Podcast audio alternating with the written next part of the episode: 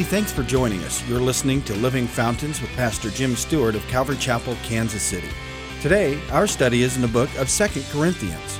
If you're in a place where you can grab your Bible and follow along with us, we invite you to do so. And if you'd like more information on Living Fountains or Calvary Chapel, Kansas City, you can visit our website at calvarychapelkc.com. Now, let's join Pastor Jim for today's study. If you would turn with me to uh, 2 Corinthians chapter 11. 2 Corinthians chapter 11 this morning. It's important for us as believers to get fed the Word of God, to dine on the Word of God, let God minister to us, speak to our hearts, that we might be fed, that we might be nourished. You know, none of us uh, do well without any nourishment. And so, this is our opportunity as we just kind of sit today, the Lord's feet. I know we're all together, but the idea, the concept is, is that the Spirit's going to be ministering to us. We ask that the Holy Spirit would be our teacher, that the Lord would minister to us. And so, as it were, that we would just be sitting and receiving from the Lord.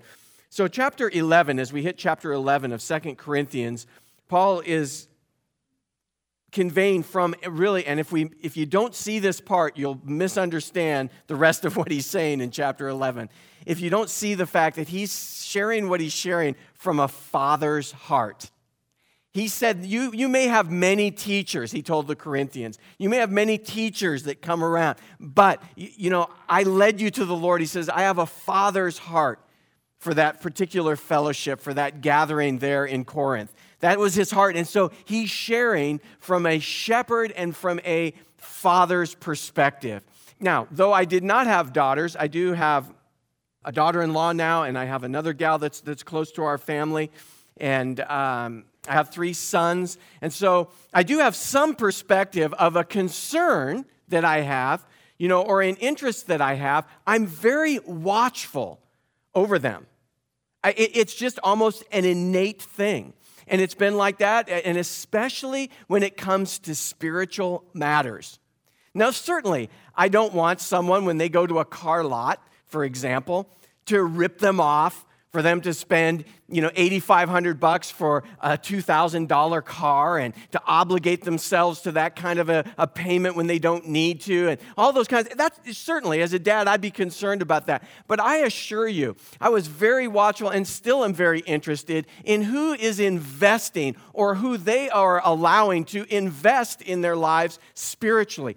Paul is coming from that same perspective. He's concerned, he's interested, he's watchful, he wants to be aware of who it is that's investing and what it is that's being invested in the group there in Corinth. What is being shared with them? You know, some people think that because you have an interest in that, it's a lording over thing. Absolutely not. It's a paternal thing, it's a fatherly love and care. But you know what's happened? So much in our society, people don't even know what a dad's really like because a lot of people didn't grow up with a dad in the house. They don't know what it's like to have a watchful dad, a dad making inquiry, a dad interested in what's going on, really invested in their lives and watchful and concerned. And so sometimes it gets kind of convoluted. And today, as we go through this, we can really see the heart that Paul has. He is now, as you know, kind of reminding them of his legitimate role that he had, remember, in their life. We talked about the sphere of influence that he had, remember, at the end of, of, of, chapter 10. That sphere, and it certainly included them. He had a rightful place to share these truths with them, to challenge them, and to have them be aware that he's aware and that he's concerned for them. So let's look at it from that perspective. A concerned father, a group that's needing some kind of maybe some counsel and to see things from a different perspective. Let's look at it in that light. Oh, that you would bear with me in a little folly, says Paul the Apostle. And indeed, you do bear with me. He says, Hey, look, I'm going to share some stuff with you. You know, just listen. And it, I know some of it kind of seems a little out there in some ways, but, but stay with me. That's kind of what he's saying. For I am jealous for you with a godly jealousy. For I have betrothed you to one husband, that I may present you as a chaste virgin to Christ. So he says, I've shared Jesus with you. You've met Jesus. You're walking with Jesus. And there's a, a betrothal, a, a, a relationship that's there. You see, we are, as the church, the bride of Christ, the Bible says. And one day, that marriage, there will be a marriage supper. You, you read about it, and we can see this. There's going to be a time where we're going to be in the presence of the Lord. There's going to be a marriage supper, and we will be there, then connected with the groom, Jesus, in a new, dynamic, wonderful way. Today, we are betrothed to Jesus, we are the bride of Christ. Now, the betrothal, you remember, was a, a year span or so. It's different than the idea of the prearranged, you remember, marriages in their culture. They had, had prearranged, oftentimes. And those things could have been from early, early childhood. They say, hey, well, you have a little boy, we have a little girl. Hey, maybe we can get this deal going here now. And the dads would make a, an arrangement for that to take place. All of us as parents want to make that arrangement that, my goodness, train up a child in the way that he'd go, that when they are old, they will not depart from the Lord. So the desire is there that there's this engagement, this desire to, to connect them. But ultimately, the betrothal as it takes place is they have everything going on. They have no sexual relations, but they are very close. They spend a lot of time together. The, the guy is kind of maybe working on a, a place for them to live, but it's this year span of time where they're very intimate, but not intimate in a sexual way, okay? So they have a lot of interaction, a lot of things are going on, this betrothal period of time. Ultimately, the father, after the marriage is consummated, the father is to be able to show. Because if this is, if this is not a virgin, he's going to be able to prove that she is. And if he can't prove that after the fact, if he can't prove that, then there's shame to him, you see.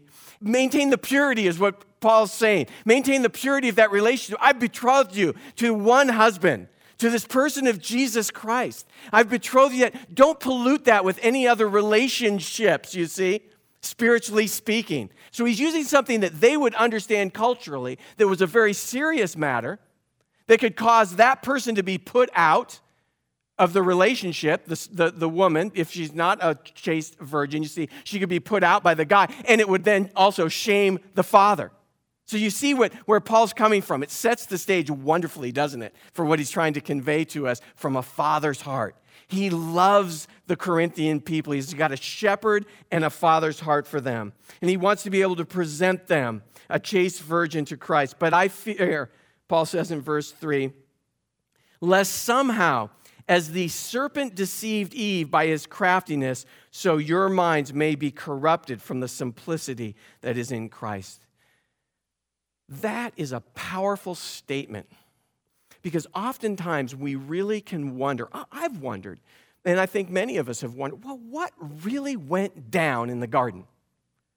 What was it that really got said that caused Eve to be pulled into this thing, and then Adam goes ahead and goes along with it. And what was this all about?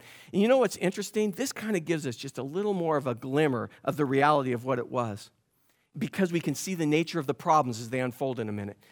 You can be more spiritual than you already are. You can be more like God than you are. Not more godly, more like God. The deception that set in with Eve, and because, and I think this is true generally, not, not exclusively, but, but generally with gals, they have a, a different heightened sense of spirituality. They have a potential to attain a different, because they're so relational a lot of us guys are a little bit thicker in certain ways, and we just don't have that kind of sensitivity to connect to certain things like that.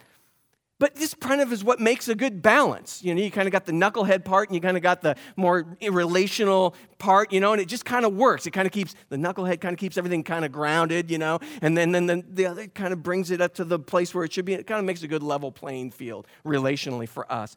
And I'm not saying that we don't, as guys, identify with the Lord, connect with the Lord, but Eve was caught up by this craftiness of the enemy so your minds may be corrupted from the simplicity. You see, there's something beautiful about the simplicity of the relationship that we have with the Lord.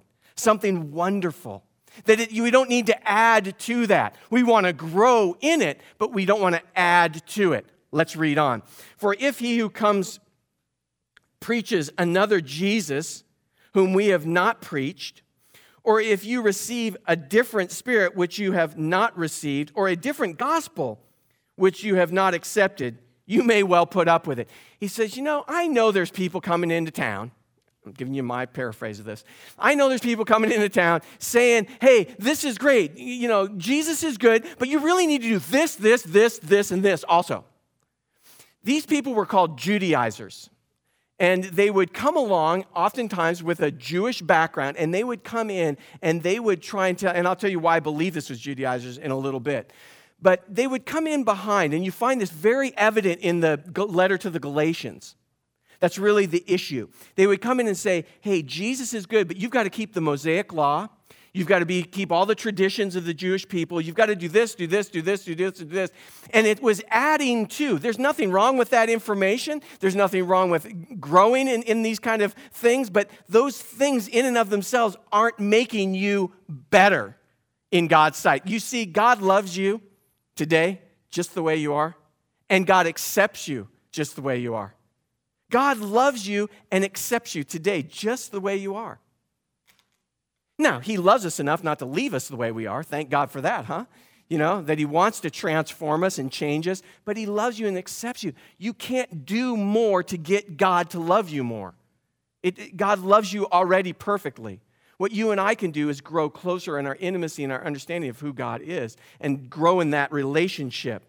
But He says, hey, look, you guys, you may put up, well put up with some of this stuff. These people that come through and persuade you to maybe this is good, but now you got to do this too. And you may put up with that. You may go along with that, but it's not really going to benefit you. Let's read on.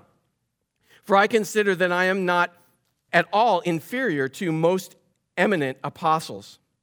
Even though I am untrained in speech, yet I am not in knowledge but we have been thoroughly manifested among you in all things. He says, You saw who we are. We, you, you saw the relationship that we have, the way we interact. You saw God, the power of God moving in and through our lives, is basically what he's saying.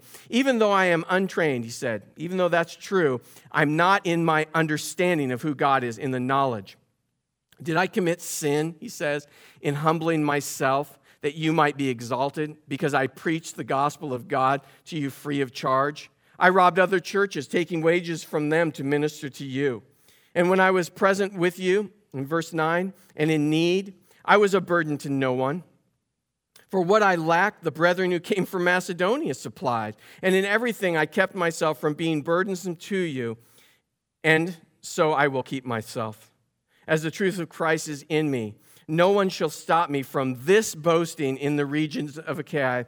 Why? Because I do not love you, God knows. But what I do, he's saying that kind of, you know, rhetorically. He's just saying, hey, look at, you know, God knows my heart. Of course, I, I love you. And that's part of the reason why I've, I've, I've lived this way amongst you, is what he's saying. But what I do, I will also continue to do that I may cut off the opportunity from those who desire an opportunity to be regarded just as we are in the things of which they boast. He says they're, they're saying they're really the authority. They're saying that you really need to do these other things, that they're really what you need. And he's saying, no, that, that's not true. And he's, the thing was, was they put up with this. Not only that, they, they were giving them a lot of resources. They were doing a lot of things. They were being taken advantage of. And Paul's saying, look at the body of Christ today. Look at at large. I'm talking at large. And how many things go on in the name of God but have nothing to do with God. It's horrible. It's a horrible thing. But the reality is, is they put up with it, right? And Paul's saying, we ought not to put up with that. You don't need to put up with that. He says, we live this way amongst you so you would understand and see the contrast and the difference, that you would really follow the living God. Now, they boast in these things that they are of so much value and that that's why you have to do these other things and, and invest in them and all this kind of stuff so we can't let you know god's whole program go down the, the tubes. And so we've got to have all of this to do that. And, and you're just saying no that's, that's not the truth. For such are false apostles in verse 13 deceitful workers transforming themselves into apostles of christ. They're making themselves look that way by creating their own press right they're making themselves look that way. And no wonder, He says, This is no big surprise, for Satan himself transforms himself into an angel of light. He's saying, Hey, look, this has been going on for a long time. Satan himself transforms himself into an angel of light. Therefore, because of this, it is no great thing if his ministers also transform themselves into ministers of righteousness, whose end will be according to their works. Couple of scriptures that pop right into mind. 2 Timothy 3 5.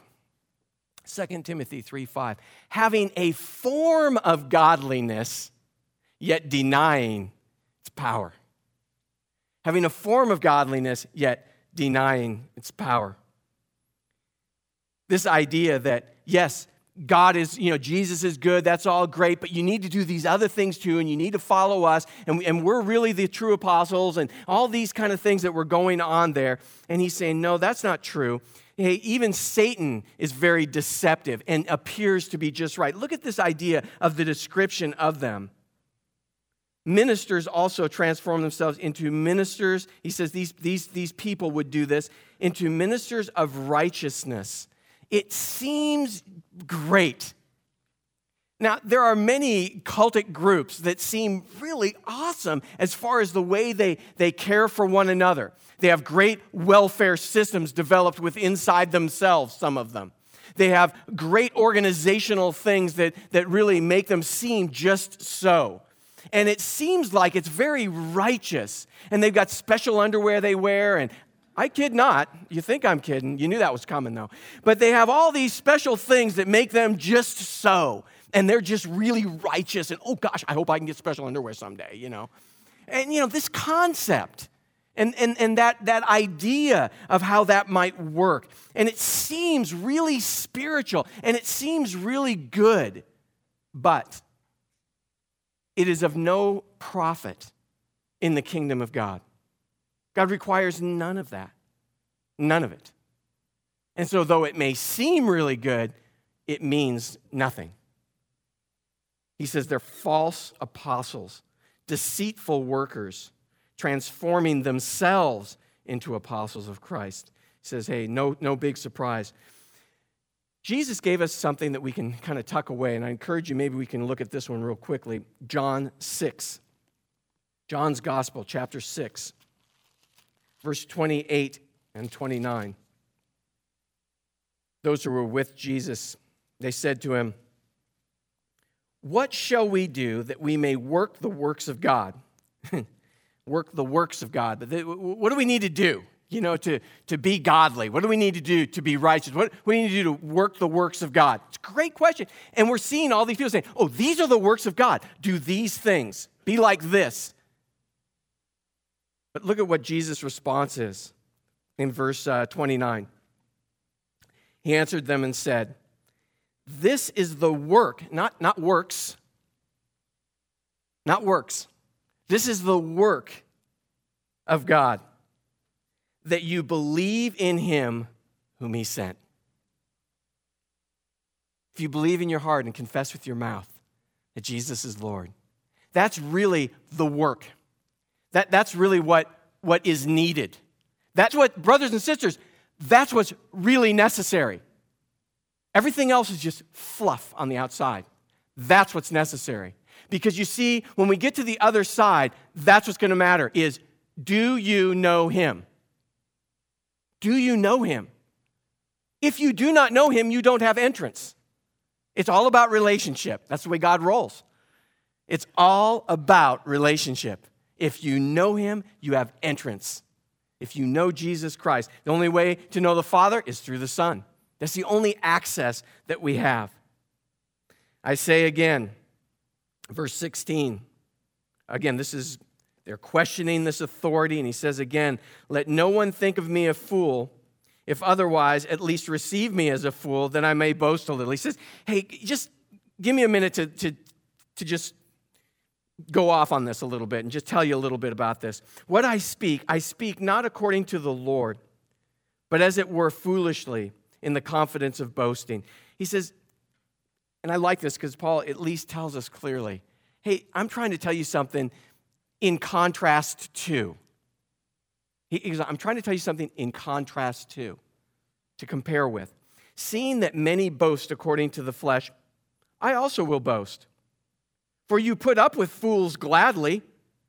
And then he says, since you, you yourselves are wise, he's, he's really kind of challenging them, really. He's kind of really getting right up in there with them and saying, hey, look, you know, you guys put up with a lot of stuff. And, you know, you guys entertain listening to the fools gladly, but I know you guys are really wise. I know you're really smart. This is what he's saying. Verse 20 For you put up with it if one brings you into bondage. This is what we talked about. Or if one devours you, if one takes from you, if one exalts himself, if one strikes you on the face, which was a common practice amongst their the rabbinical teachers and stuff. They would just kind of, hey, what's the matter? You didn't get it? You know, you didn't get it? You, didn't, you know, that kind of a thing.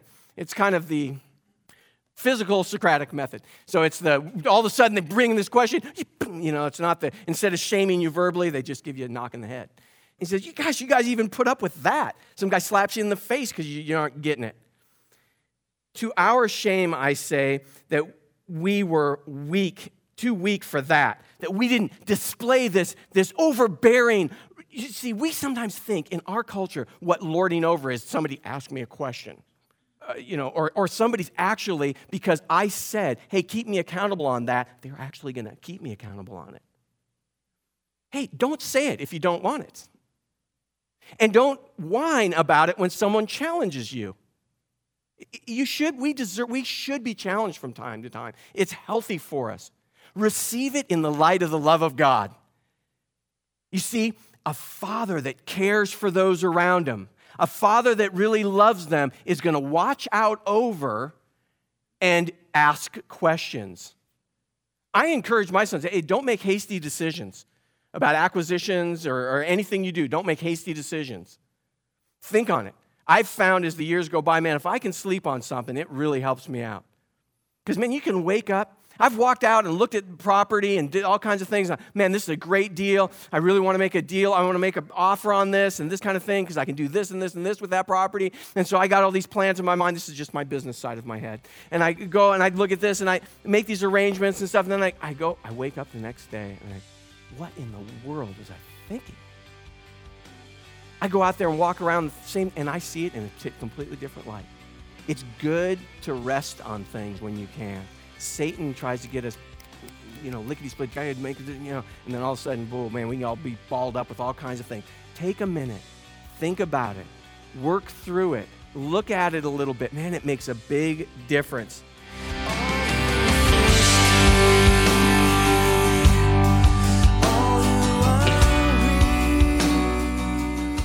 Hi, this is Pastor Jim. Thanks again for listening to the Bible study today, and I trust that God is speaking to your heart oftentimes when we hear God's word, it kind of pricks our hearts and there's a, a, a, desire to respond. And I want to give you that opportunity to respond to God today by giving your life to Jesus if you've never given your life to Jesus. And if you want that free gift of salvation, everlasting life, it's yours.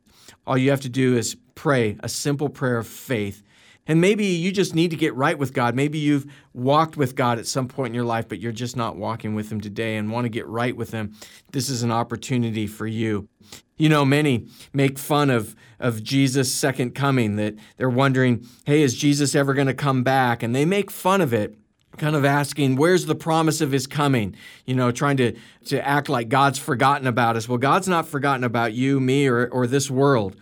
But the real reality is the Lord is not slack concerning his promise, as some count slackness, but is long suffering toward us, not willing that any should perish, but that all should come to repentance. You know, that's God's heart, is that we would get to that place of repentance. That means to turn away from something and to begin to follow something else, turning away from our sin and our sinful thoughts and our sinful actions in our lives that are so destructive, and then willingly follow Him. That's His desire that we wouldn't perish, but that we'd have everlasting life. If you'd pray a simple prayer of faith with me right now, right where you are, right whatever's going on in your life, if you just take this brief moment from your heart to pray this prayer and just ask Jesus, Jesus, I want to ask that you would forgive me of all my sin. I know I'm a sinner and I need a Savior, and I want to ask that you would be my personal Lord and Savior, that you'd come into my heart, make my heart your home and that I would begin this new life, this new journey with you, Jesus. I thank you so much for loving me, and I thank you for forgiving me. I give my life to you in Jesus' name. Amen. If you prayed and received the Lord into your heart today, we'd love to hear from you. You can contact us or another Bible teaching church in your area so you may be encouraged in your new journey. If you'd like more information about Living Fountains or Calvary Chapel, Kansas City, simply visit our website at calvarychapelkc.com. If you're in the Kansas City area and you'd like to join us for worship, the service times and directions can be found at calvarychapelkc.com. It's been great spending time with you today in God's Word, and we look forward to you joining us next time on Living Fountains.